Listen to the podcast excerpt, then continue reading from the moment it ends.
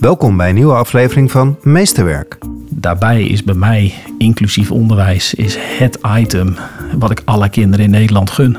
In deze aflevering is Teun Dekker te gast. Je zult eerst een mensvisie moeten hebben voordat je naar een onderwijsvisie kan.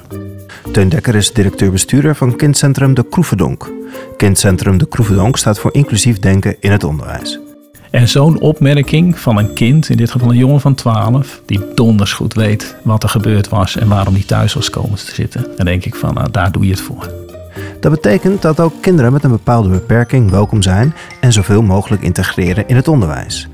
Ik heb een bloedje hekel aan, aan die concurrentie in het onderwijs. Ik vind dat zo slecht. Uiteindelijk als besturen en als onderwijsorganisaties hebben we maar één taak. Zorgen voor goed onderwijs.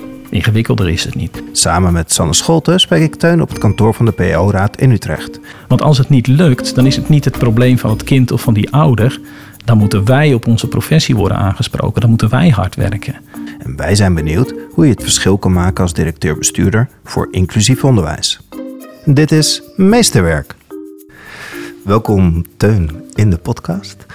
Sanne, wij hebben jou, uh, we hebben Teun jou samen uh, uitgenodigd voor dit gesprek. En wij hadden gedacht dat we het heel zorgvuldig hadden gedaan door jou uh, de, de, vraag van tevoren te sturen. Sorry. die zijn niet bij je aangekomen. Nee, nee, en met welke verwachting ben jij naar de PO uitgekomen?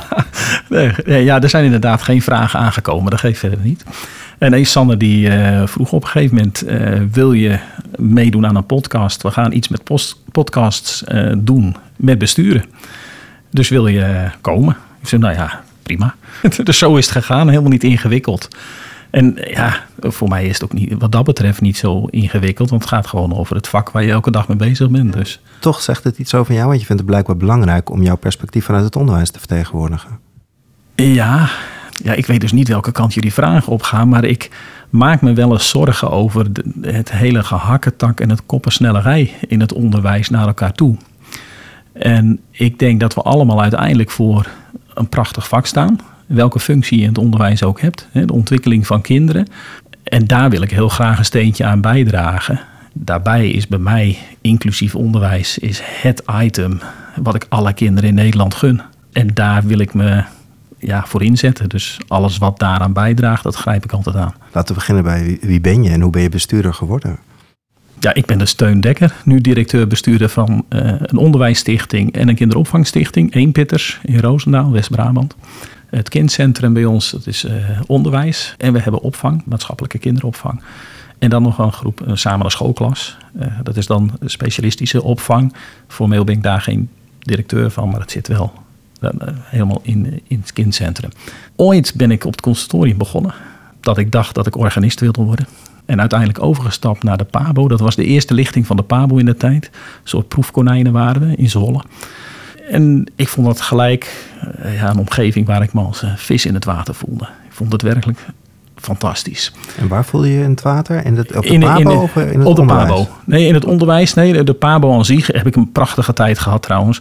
Maar uh, vooral uh, het werken met kinderen, het werken in het onderwijs. Uh, wat daar gebeurde, hoe kinderen zich ontwikkelden. De diversiteit sprak me aan.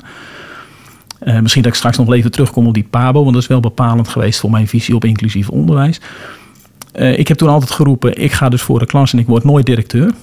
In die tijd was er bijna geen werk in het onderwijs. En je solliciteerde uiteindelijk op alles wat maar los en vast zat. En zo kwam ik voor een baan van 16 uur in de tijd als groepsleerkracht terecht in Roosendaal.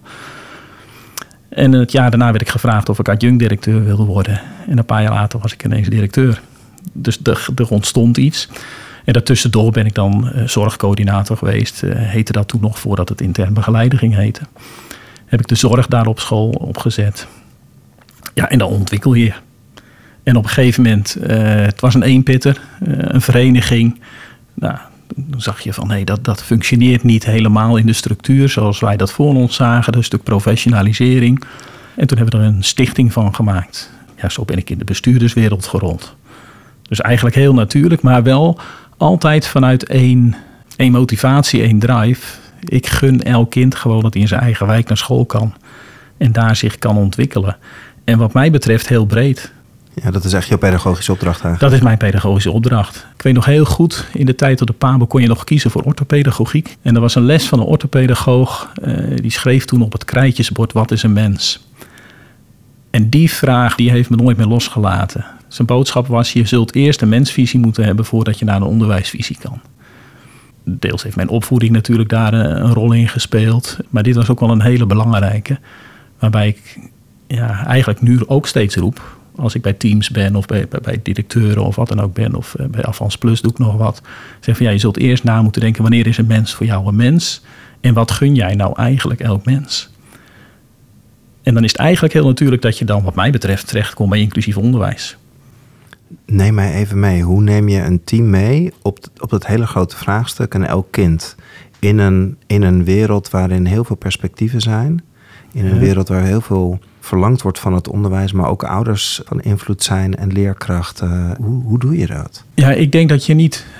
Uh, eigenlijk noem je nou wel een hele hoop vragen hè, die, die ook leerkrachten en teams, directeuren, besturen stellen. Van ja, zeker nu, we hebben personeelstekort. En, eh, maar hoe moet dat? Wat zullen ouders wel niet zeggen? En, en nou, allerlei, het gebouw voldoet niet. Nou ja, allerlei bezwaren.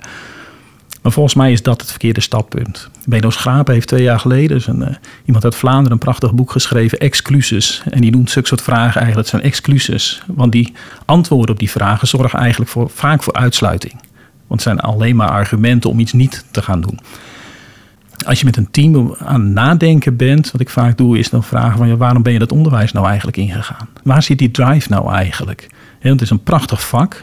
Er wordt wel eens geroepen van ja, maar het is geen roeping, het is een vak. Ik denk altijd, het is een combinatie.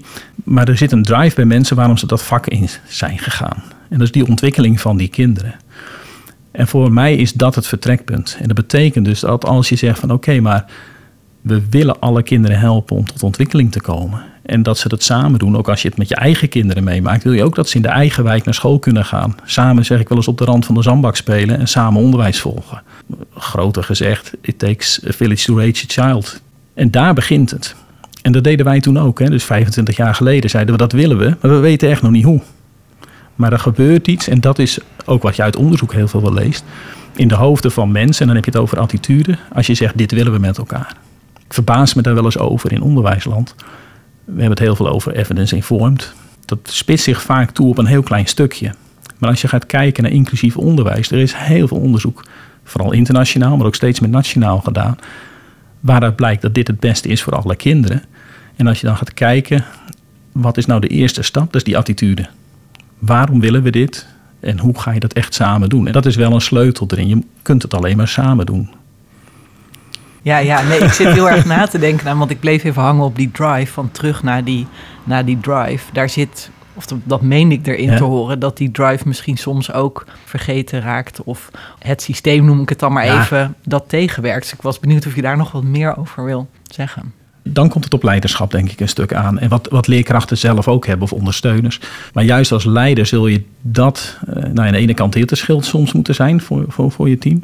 Dat je dingen weghoudt. Maar ook elke keer weer die focus uh, aanbrengen van waarom doen we dit nou eigenlijk? Wat willen we?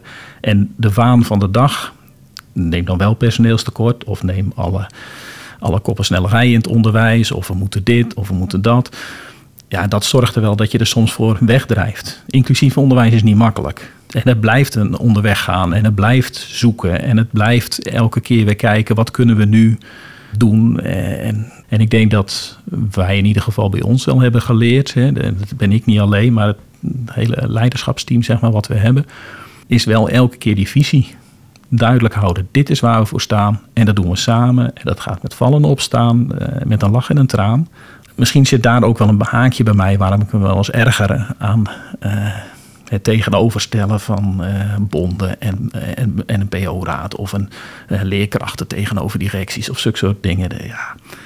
We staan allemaal voor hetzelfde. Als ik bij ons kijk, dat is van bestuur, leerkrachten, de ondersteuners, de specialistische opvang, de kinderopvang. Ja, we zitten samen in dat kindcentrum en we doen samen die job met elkaar. Hoe zou je dan jouw rol omschrijven? Poei, zou je eigenlijk in de organisatie moeten vragen van die zit hier. Nee, ik denk dat, um, zoals ik hem in ieder geval zie, is dat ik uh, vooral belangrijk ben om die, die visie te bewaken en te faciliteren en te ondersteunen. kansen zien. Ik zeg wel eens tegen schooldirecteuren uh, die hiermee bezig zijn: je moet in ieder geval zorgen voor een heel groot netwerk rond je school, rond je kindcentrum. Omdat je gewoon niet alles weet en je hebt deskundigheid nodig. Dus ik denk dat ik vooral op dat stukje bezig ben. En zorgen dat iedere medewerker, ongeacht welke functie en staat is, om zijn talenten en zijn capaciteiten ten volle te gebruiken. Dus dat heb je aan de ene kant, als je puur kijkt naar het onderwijsdeel, ook kwalificatie, dus rekenen, taal, lezen, eh, wat dan heel veel natuurlijk nou in het nieuws is, ook weer met het uh, jaarverslag van de inspectie. Dat stukje, maar ook het, het opvangstukje bij ons. Ook de, de kinderen die juist uitvallen, maar ontzettend creatief misschien zijn. Mijn taak is om te zorgen dat al die talenten van het personeel die daaraan werkt, dat ze dat optimaal kunnen doen. En je zei het heel mooi, ik ben ook een soort hitteschild. Ja, Mathieu Weggeman noemt dat altijd hè, in zijn, uh, zijn presentaties in dat boek van uh, over leiding geven. Ik denk dat als je bij mijn organisatie zou kijken, dat een hele hoop zaken mensen zeggen van, oh ja, maar dat hoef ik niet over na te denken, want dat, dat wordt geregeld of dat wordt weggehouden. Ze, ze merken allemaal van, we worden gesteund in het werk wat we doen. En dat betekent dat je het gemekker, wat er soms gewoon ook is, dat je denkt van, nou laat het maar, dat doe ik wel. Dat pak ik op. Wees nou maar met je vak bezig. En wat vraagt dat van jou? En hoe ben je zo gevormd dat je dat in, in rust en overzicht doet? Mooie vraag. Ik denk dat, en dan, nou, misschien kan ik het zo uitleggen. Ook dat ik hierheen reed, ik wist niet waar het over zou gaan verder precies. En ik zei thuis, ik zei, dat maakt eigenlijk ook niet uit, want ik heb één visie. Daar sta ik voor. Dat beïnvloedt mijn leven, dat beïnvloedt alles. Dus dan is het ook, kan je dan onvoorbereid kan je daar het gesprek over voeren. Want dat is waar je voor staat. En natuurlijk moet je daar kennis bij hebben. Dus voor mij betekent het ook dat ik nou ja, veel lees. Eh, ook juist dingen van de andere kant lees. Ook al erger ik me groen en geel soms aan de social media. Dan denk ik van ja, maar ook buiten mijn bubbel wil ik mensen volgen en lezen wat ze zeggen. Dus dat is voor mij belangrijk, dat ik wel weet van wat er speelt. En dan kan ik ook doseren naar het personeel toe van hé hey jongens, maar dit wordt nu echt belangrijk. Soms is dat op financieel terrein, als je het over subsidies hebt, gewoon heel plat. Van ja, de schoorsteen die moet roken. Soms gaat het over uh, mensen tippen op een, op een opleiding of een kans die er is. Vaak zie je op congressen en daar, kom je besturen tegen. Daar kom je schoolleiders tegen. Als je heel goed zoekt naar verdwaal, verdwaalde interne begeleiders, zeg ik wel eens. En dan houdt het ongeveer op. En die komen uiteindelijk enthousiast terug in hun organisatie. En zeggen, joh, wat ik nou toch meegemaakt, fantastisch. Ja, dat werkt niet ja, voor, voor jezelf als bestuurder of als directeur werkt dat. Wat wij op een gegeven moment hebben gedaan is van nou ja, dan die hotomatoten die op die congressen en symposia spreken, die komen maar naar ons. Dus dan halen we die binnen. En dat kost dan wel meer. Dus dan moet ik ook weer financieel iets eh, andere keuzes maken. Maar daardoor zorg je wel dat ook het personeel ja, kennis krijgt, uh, geïnspireerd raakt en zich blijft ontwikkelen. Terwijl er natuurlijk ook zat personeelsleden zijn die dit uit zichzelf al zoeken. Hè? Want ze zijn echt gelukkig niet afhankelijk alleen van mij. Nee, congruentie is even het woord hè, wat helemaal omkomt. Je probeert echt congruent vanuit die visie probeer je invulling te geven aan, aan, aan, je organisatie. Dan toch even op wat jij net zei over die, die dualiteit die, uh, die uh, de bonden, PO-raad, de, de, de, hm. staat van het onderwijs vorige week. Ja. En dan, komen alle krachten ook op je af. je bent bestuurder, je ligt ook onder het vergrootglas nu, want het is... Uh, de laag waar nu uh, veel op gericht wordt. Ja. Je, je, ziet er heel rustig uit. En ik zit ook even aan de leerkracht in de klas te, te, denken, die ook wel eens tussen al die vuren staat. Wat houdt jou nou op jouw koers en visie? En nou ja, wat kan daarbij anderen inspireren om zo rustig vanuit je eigen verhaal te blijven vertellen? Ik denk dat je heel goed je visie vast moet houden in de zin. En, en dat onderbouwd hebben. Want visie kan heel vaag klinken. Hè? Van nou, ik heb een mooi idee, een onderbuikgevoel. Eh, dan kan onderbuikgevoel soms ook goed zijn. Maar je moet weten waar je het over hebt. En ik verbeeld me dat ik wel weet hoe de, die wereld van inclusief onderwijs in elkaar zit en wat het onderzoek doet. We zijn ook internationaal betrokken bij een project. Uh, dus dat is één stukje. En dan nog, dan, als alles op je afkomt, dan heb ik ook wel eens dat ik thuis zeg van nou, als dit zo uh, gaat, dan uh, ga ik een ander baantje zoeken. Ik bedoel, dat, dat gevoel kennen we denk ik allemaal wel.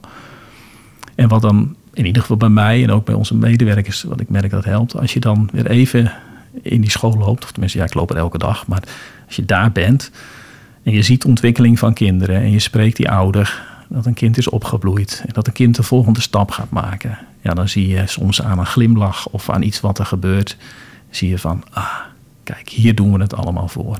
Als wij het voor elkaar krijgen, ook thuiszitters soms, die bij ons weer het onderwijs inkomen en tot bloei komen. Ik zal nooit vergeten de uitspraak van een jongen die zat anderhalf, thuis, anderhalf jaar thuis. En die kwam uh, terug bij ons. Die werd, uh, was het verzoek of hij vanaf groep 8 mee mocht gaan draaien bij ons. En mijn collega's zeiden van nou laat af en toe maar komen. We gaan kijken wat we kunnen met elkaar. Want wij doen het wel altijd samen. En dus ook als een leerling zo binnenkomt, is het echt niet een beslissing van de directeur-bestuurder achter zijn bureau. Want dan kijken we samen wat we gaan doen. En op een gegeven moment, na een, ja, vier, vijf maanden, hadden we hem zo ongeveer volledig terug in het onderwijs. Ik denk 80, 90 procent. En toen zou de ontheffing van de leerplicht eraf kunnen, die hij tot dan toe had. En op een gegeven moment een heel proces geweest, voert ver voor nu denk ik, maar de ontheffing ging eraf. En het eerste wat hij zei, hé hey, meneer Teun, nou besta ik weer. Hè? En zo'n opmerking van een, van een kind, in dit geval een jongen van 12, die donders goed weet wat er gebeurd was en waarom hij thuis was komen te zitten. Dan denk ik van, nou, daar doe je het voor. En dan, ik denk ook een belangrijke, zorgen dat je de juiste mensen om je heen hebt. Ik kan leuk mijn visie hebben en zeggen van jongens, we gaan dit doen. Als nou, enthousiaste directeur van Wappa, daar gaan we.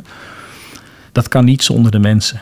Wij investeren elke keer heel veel aan. We doen het samen met het team. Dus in, kennis, maar ook in, samenwerken. In, wij doen het vanuit medierend leren dan bij ons. Hè, vanuit Stipco in Bodegraven. Dan zijn we daarmee bezig. En dan worden met elkaar ook opnames van kinderen besproken. Van hé, hey, maar wat had ik hier anders beter kunnen doen? Les, eh, de deuren zijn open, we doen het samen. En dat geldt ook weer door al die lagen heen. Hè. Want daarom verbaas ik me wel eens over die tegenstellingen uh, die geroepen worden. Want ja, ik ben daar. Ik ben onderdeel van de club. Gewoon. Ik heb toevallig een andere rol. Doe je ook iets niet, Teun? Nou, de, de, kijk, je mailbox als schoolleider ontploft altijd met van alles met wat er binnenkomt. Wat we als onderwijs moeten. Nou, daar, vanuit je visie kan je daar de helft of drie kwart al gelijk van weggooien. Dat gaan we niet doen. Geef je cursussen? Uh, wat, wat ik wel zeg tegen schoolleiders vaak is van... joh, uh, als je een heldere visie hebt waar je, staat voor, waar je voor staat als school... Hè, wat je opdracht is dan is de wereld ineens ook een stuk eenvoudiger. Want er zijn gewoon dingen die zeggen: ja, dat past niet bij onze visie, dat gaan we niet doen. Dus ja, dat, scheelt een hoop, hoop gedoe. Um, ik zit nu ook eens te denken van wat heel concreet, wat, wat heb je niet gedaan? In de tijd uh, voor passend onderwijs hadden we de samenwerkingsverbanden en toen ging het over naar passend onderwijs. En toen werden we een aantal keren gevraagd om een definitie te geven van een zorgleerling. Want dan konden ze ons in een hokje plaatsen. En dat heb ik altijd geweigerd. Hmm. Dat ga ik niet doen. Want alle kinderen hebben onze zorg nodig. Dus waarom een definitie van een zorgleerling? En, uh, of we moesten een lijst. Nu is de discussie natuurlijk van de basisondersteuning. Wat is basisondersteuning? Maar daar, daar hoorde op een gegeven moment ook bij dat we lijstjes moesten invullen van waar ligt onze expertise.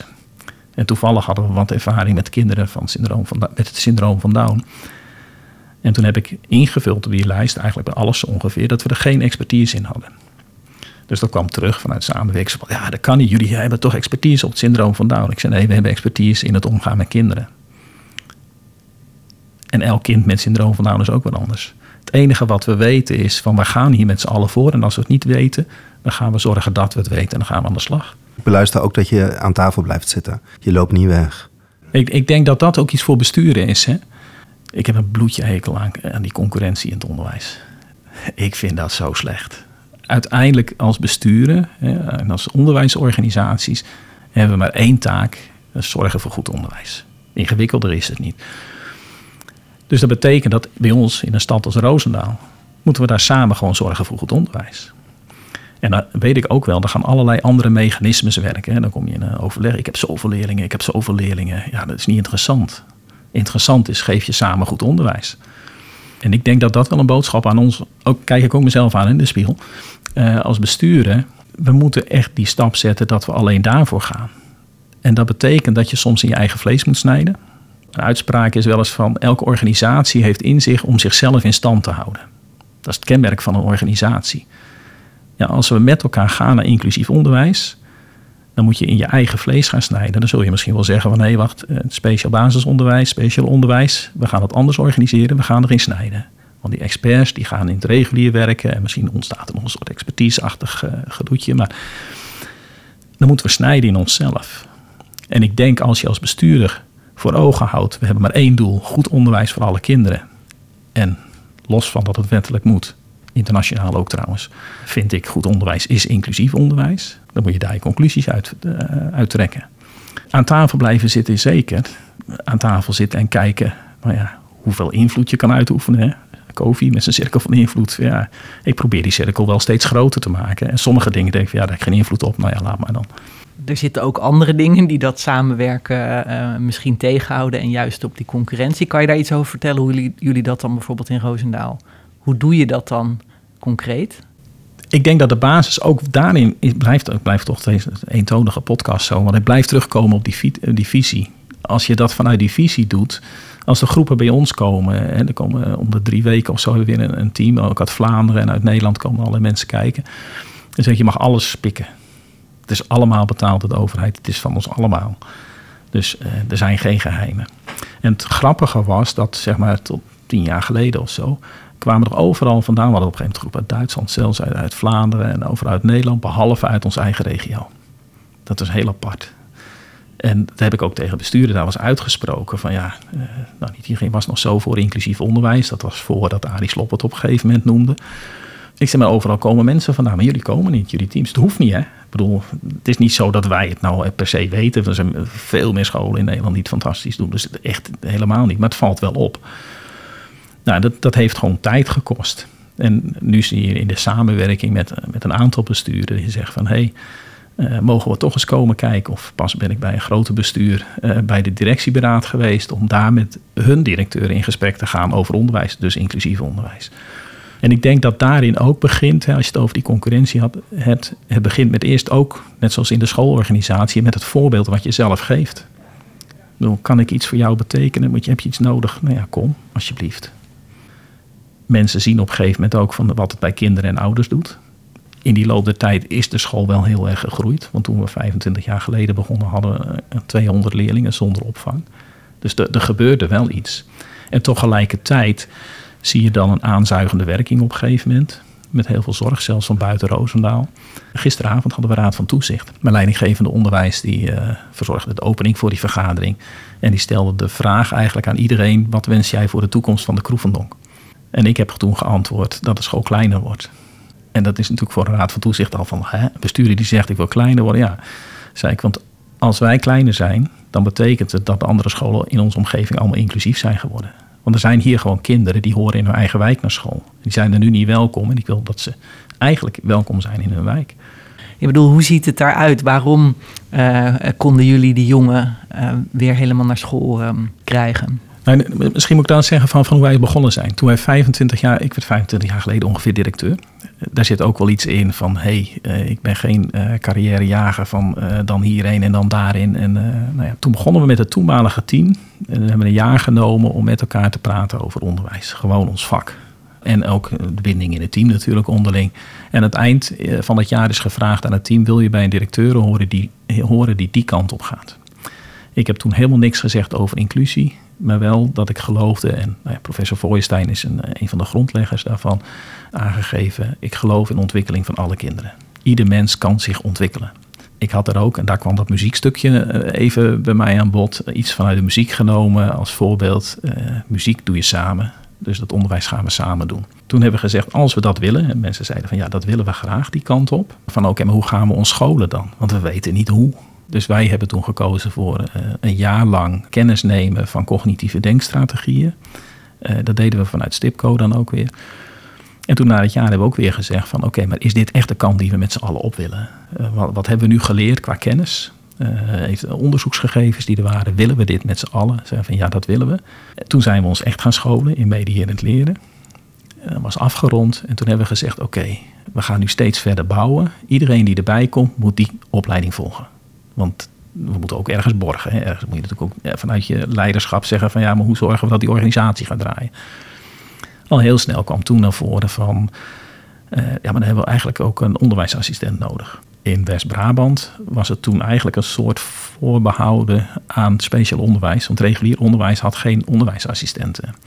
Nou ja, dus het staat niet in de wet dat niet mag. Dus wij nemen een onderwijsassistent aan. Dus in die tijd uh, ja, was het uniek van hey, we kregen een onderwijsassistent. En dan krijg je gewoon een natuurlijke ontwikkeling. Mensen die allemaal samen werken vanuit één visie, elkaar horen en zien, bij elkaar in de klas zijn, elkaar, ja, dan, dan krijg je een soort flow, een, natuurlijke ontwikkeling, mensen die ergens voor gaan. En toen keken we op een gegeven moment om en toen zeiden we van hé, hey, we verwijzen niet meer, wat is er aan de hand? Ouders die, ondanks passend onderwijs, die shoppen nog met hun kind. Want dan krijgen ze hun kind nergens geplaatst. En dat doet mij altijd ontzettend veel. Want je, je zal maar met je kind moeten leuren, mag mijn kind ook onderwijs hebben? Ik vind het nog steeds bizar. Maar dat gebeurt dus veel. En wat wij altijd hebben, dat gesprek is altijd met een intern begeleider en met mij dan met de ouders, het liefst het kind erbij.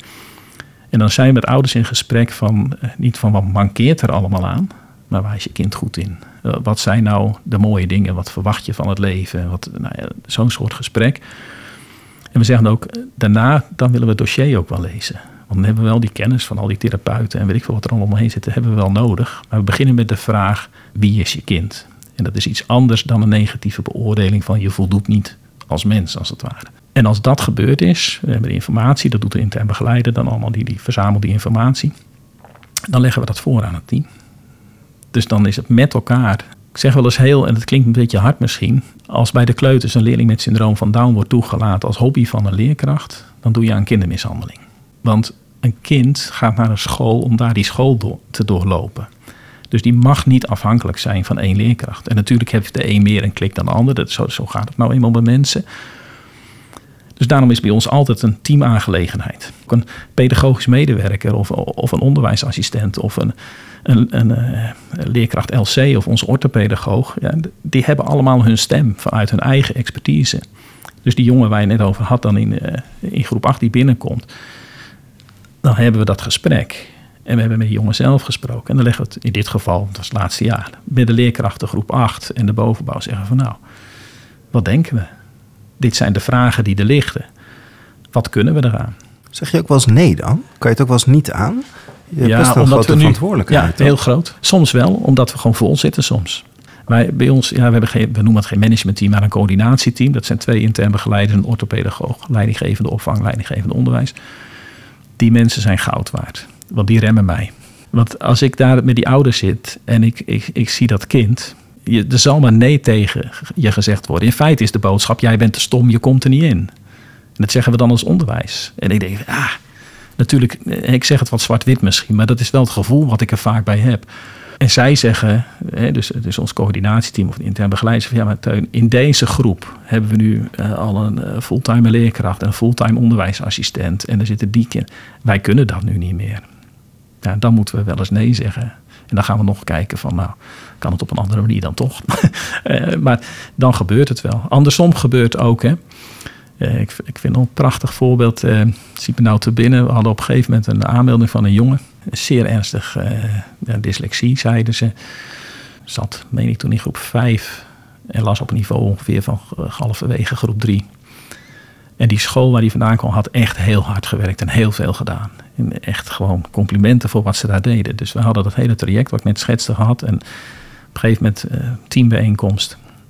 Een team zei van ja, maar wij gaan minder doen dan die school heeft gedaan. Wij kunnen niet meer in die begeleiding. Dus dat heeft echt 0,0 zin. Het zou misschien zelfs slecht zijn voor die jongen als je gaat kijken naar die ontwikkeling op het gebied van lezen. En toen hebben we het, uh, dus ik die boodschap naar die ouders gebracht. En zei van ja, maar uh, hij wil nu ook al niet meer naar school. En hij is zo ongelukkig. En uh, nou ja, dat ik zei ja, maar het team heeft bij ons wel het laatste woord. Dat is niet die directeur, dat is het team. Ik zei maar deze informatie hebben we natuurlijk niet meegenomen. Dus ik ik, ik zal het nog een keer voorleggen aan het team. En ik weet nog heel goed dat een van de collega's toen zei van Teun, wij kunnen minder, maar één ding kunnen we. Wij kunnen zorgen dat hij gelukkig wordt. Dat kunnen we met elkaar. Alleen dan moet jij ons niet gaan afrekenen op de opbrengsten voor hem. En zeg dan maar eens nee als directeur. Dus die jongen die kwam, hij bloeide op. Uh, na twee, drie weken kreeg ik een knuffel van een opa en oma. Van we hebben onze kleinzoon weer terug. Op een gegeven moment ging zijn, zijn leesontwikkeling, et cetera er ging ook ineens hard vooruit. Want die jongen die zat weer op zijn plek. Hebben wij het nou zo gek bijzonder gedaan? Nee, het is het pedagogisch klimaat wat je neerzet met elkaar. Maar dat betekent dat je wel zegt van... wij willen gaan voor dat kind. Daar gaan we voor. En ja, nu door de omvang... we krijgen een prachtig mooi nieuw gebouw na de zomervakantie... maar ja, op een gegeven moment zit dat ook vol. En wat we nu vooral proberen te doen... is scholen in onze omgeving te ondersteunen al eens tegen de school gezegd van ja, dan leen je toch een medewerker van ons. Niet dat wij het weten, maar we willen best wel vertellen wat we doen. Nou ja, en dan bouw je samen. En dat nee zeggen als dat wel gebeurt, dat is ja, ontzettend moeilijk. Nee, vind ik. Dat, ja. dat vind ik echt moeilijk. Want ik kan me ook, ook als vader, eh, kan ik me niet voorstellen dat er zo hard tegen een kind nee gezegd wordt. Wel, wel als van ja, dat mag niet. Hè, dat doe ik ook, maar dat je gewoon nee, jij hoort er niet bij. Dat, dat, dat, dan gaat er in mijn hoofd iets mis met mijn mensvisie. Ja. Ik je hoort er gewoon bij. En, de, en nu is inclusie ineens een modewoord. Hè. De politieke wil lijkt er nu te zijn. Dus daar moeten we dan mooi op meeliften. Maar uiteindelijk moet je toch steeds weer naar de visie van de mensen. En onderbouwd van waar gaan we, waar werken we aan. Hey, ik vind het heel tof wat je doet. Na de PO gaan ze naar het VO door.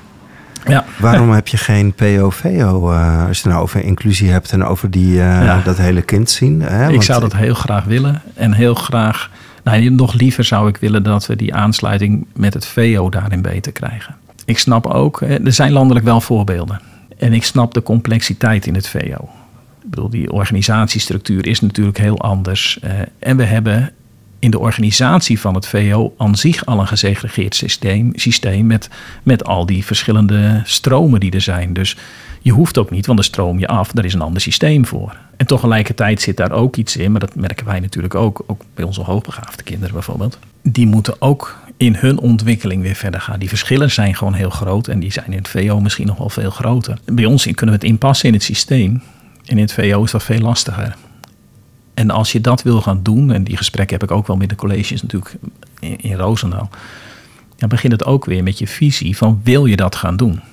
En dan denk ik echt, nou ja, het klinkt heel afgezaagd, maar waar een wil is wel een weg. Tuurlijk zijn er structuren en er zijn er gekke dingen die tegenwerken, et cetera. Bezwaren te over, excuses, wat Beno zegt. Ja, ook de, de, samenwerking in een team is anders in het VO. Dus ik benijd niet altijd schoolleiders in het VO om dat voor elkaar te krijgen. Dus bij ons, als je de uitstroom kijkt, eh, kijkt er zijn kinderen die uitstromen naar het VSO. En die laten we met pijn in het hart gaan. En, en, en daar doen ze ook goede dingen. Hè? Dus ik wil geen eh, negatief iets zeggen over het VSO. Maar er, zijn ook kinderen heen gegaan waarvan ik overtuigd ben dat als ze de goede begeleiding hadden gehad in het regulier VMBO, dat ze op een gegeven moment eh, MBO 2, MBO 3 hadden gehaald. En dan denk ik van ja, als maatschappij doen we onszelf dan ook nog eens een keer tekort. Dat zijn talenten die er zijn, die parkeer je eigenlijk. Ik vind het een hele lastige. Ik ben blij met platform naar inclusiever onderwijs, waarin we PO, VO, MBO alles bij elkaar zetten en zeggen van wat kunnen we daar nou aan gaan doen. Nou ja, daar, daar zit ook wel ergens, denk ik, bij mij. Dat heeft misschien met mijn beperking te maken, mijn grens van invloed die ik heb. Als je nou minister was, wat zou je doen? Welke knop zou je draaien? Uh, ik, ik, zou echt heel erg sturen. Natuurlijk, die onderwijskwaliteit is belangrijk, maar ik zou wel heel erg sturen op die balans daarin. En ook wel, als we het dan even over evidence-informed hebben, als ik op, dat niveau een beetje denk, ook heel nadrukkelijk zeggen van ja, maar er is ook heel veel evidence over inclusief onderwijs. En we hebben een internationaal verdrag getekend. Hè? Ik bedoel, we hebben er tien jaar over gedaan om dat verdrag te ratificeren. En daarvoor hadden we al het Salamanca-statement, waar je gewoon staat dat ieder kind recht heeft op gratis, hoogwaardig, toegankelijk, inclusief onderwijs. Dat staat er gewoon letterlijk in. En we doen het gewoon niet. Dan denk ik van ja, ik denk dat ik als minister, want dan zit je meer in die wetgevende kant, meer uh, zou zeggen van oké, nou gaan we de wet en het verdrag wat we hebben getekend ook uitvoeren. Dan boten bij de vis. En dan gaan we niet nog eens, ja, 2035, kom on. En ik denk dat we in het onderwijsland, hè, alle lagen, genoeg power en kennis en kunde hebben om daarmee aan de slag te gaan. Maar een minister in een Kamerdebat zegt, we gaan naar inclusief onderwijs in 2035. En hij zegt in hetzelfde debat, we gaan een soort cluster 5 maken voor hoogbegaafden. Denk van, dat matcht niet echt met elkaar. Dus als je zegt van, we gaan daarvoor, dan moet je er ook voor gaan. En als je ziet hoeveel onderzoeksgegevens er zijn. En als je ziet ook in andere landen van, van dat dingen gewoon kunnen, omdat er vanuit ook de overheid wordt gezegd van dit is het stelsel zoals het inricht en dat is inclusief, dan ga je het ook gewoon doen. Wat is de overeenkomst tussen een organist en een bestuurder? die, die vraag heb ik nog nooit gehad. Ja, nee, dat klopt. Um, ik speel uh, nou, eens in de vijf weken ongeveer begeleid ik een kerkdienst aan. Dus zondag moet ik weer een kerkdienst begeleiden. En uiteindelijk ben je bedenk ik nu, als organist ben je dienstbaar aan wat daar gebeurt. Tegelijkertijd is het wel belangrijk, want als daar iets fout gaat of er gebeurt iets, dan gebeurt er in die hele kerk iets. En dan valt het stil of ik weet niet wat er dan gebeurt. Hè. Dus er wordt iets van je verwacht. En je kan ook in je orgelspel zorgen voor het stimuleren van iets wat er gebeurt. En muziek doet heel veel. In mijn werk nu, als bestuurder, ben ik in feite ook dienstbaar. Nee, maar ik denk dat het in het dienstbare zit. Kijk, en muziek heeft harmonie, heeft van, van dat samen uh, erin zitten. En dat is onderwijs ook. Onderwijs is geen solo ego-tour of wat dan ook. En, en samen, wat mij betreft, ook samen met kinderen en ouders. Hè? Ja, ik denk dat het daarin zit. Ik kan enorm genieten van muziek. En ik geniet enorm van onderwijs. Dus daar zit ook een verbinding. Nou, ik vind nog wel interessant, want ik, ik wist dus niet dat jij organist was tot vandaag. Maar ik ben nu meerdere mensen tegengekomen in het onderwijs die toch wel een beetje grenzen oprekken of zo, of vernieuwen. Die dus ook een kunstzinnige achtergrond hebben. Dus nu blijk jij ineens ook in dat, uh, in dat uh, hoekje te passen. Dus dacht ik van, zit daar iets met creativiteit en verbeeldingskracht die dus in... Ah, ik denk dat daar wel is. iets in zit. Als ik kijk naar het personeel zo, want nou jij dit zegt, denk ik gelijk aan een aantal personeelsleden bij mij. Wij hebben onze eigen schoolband.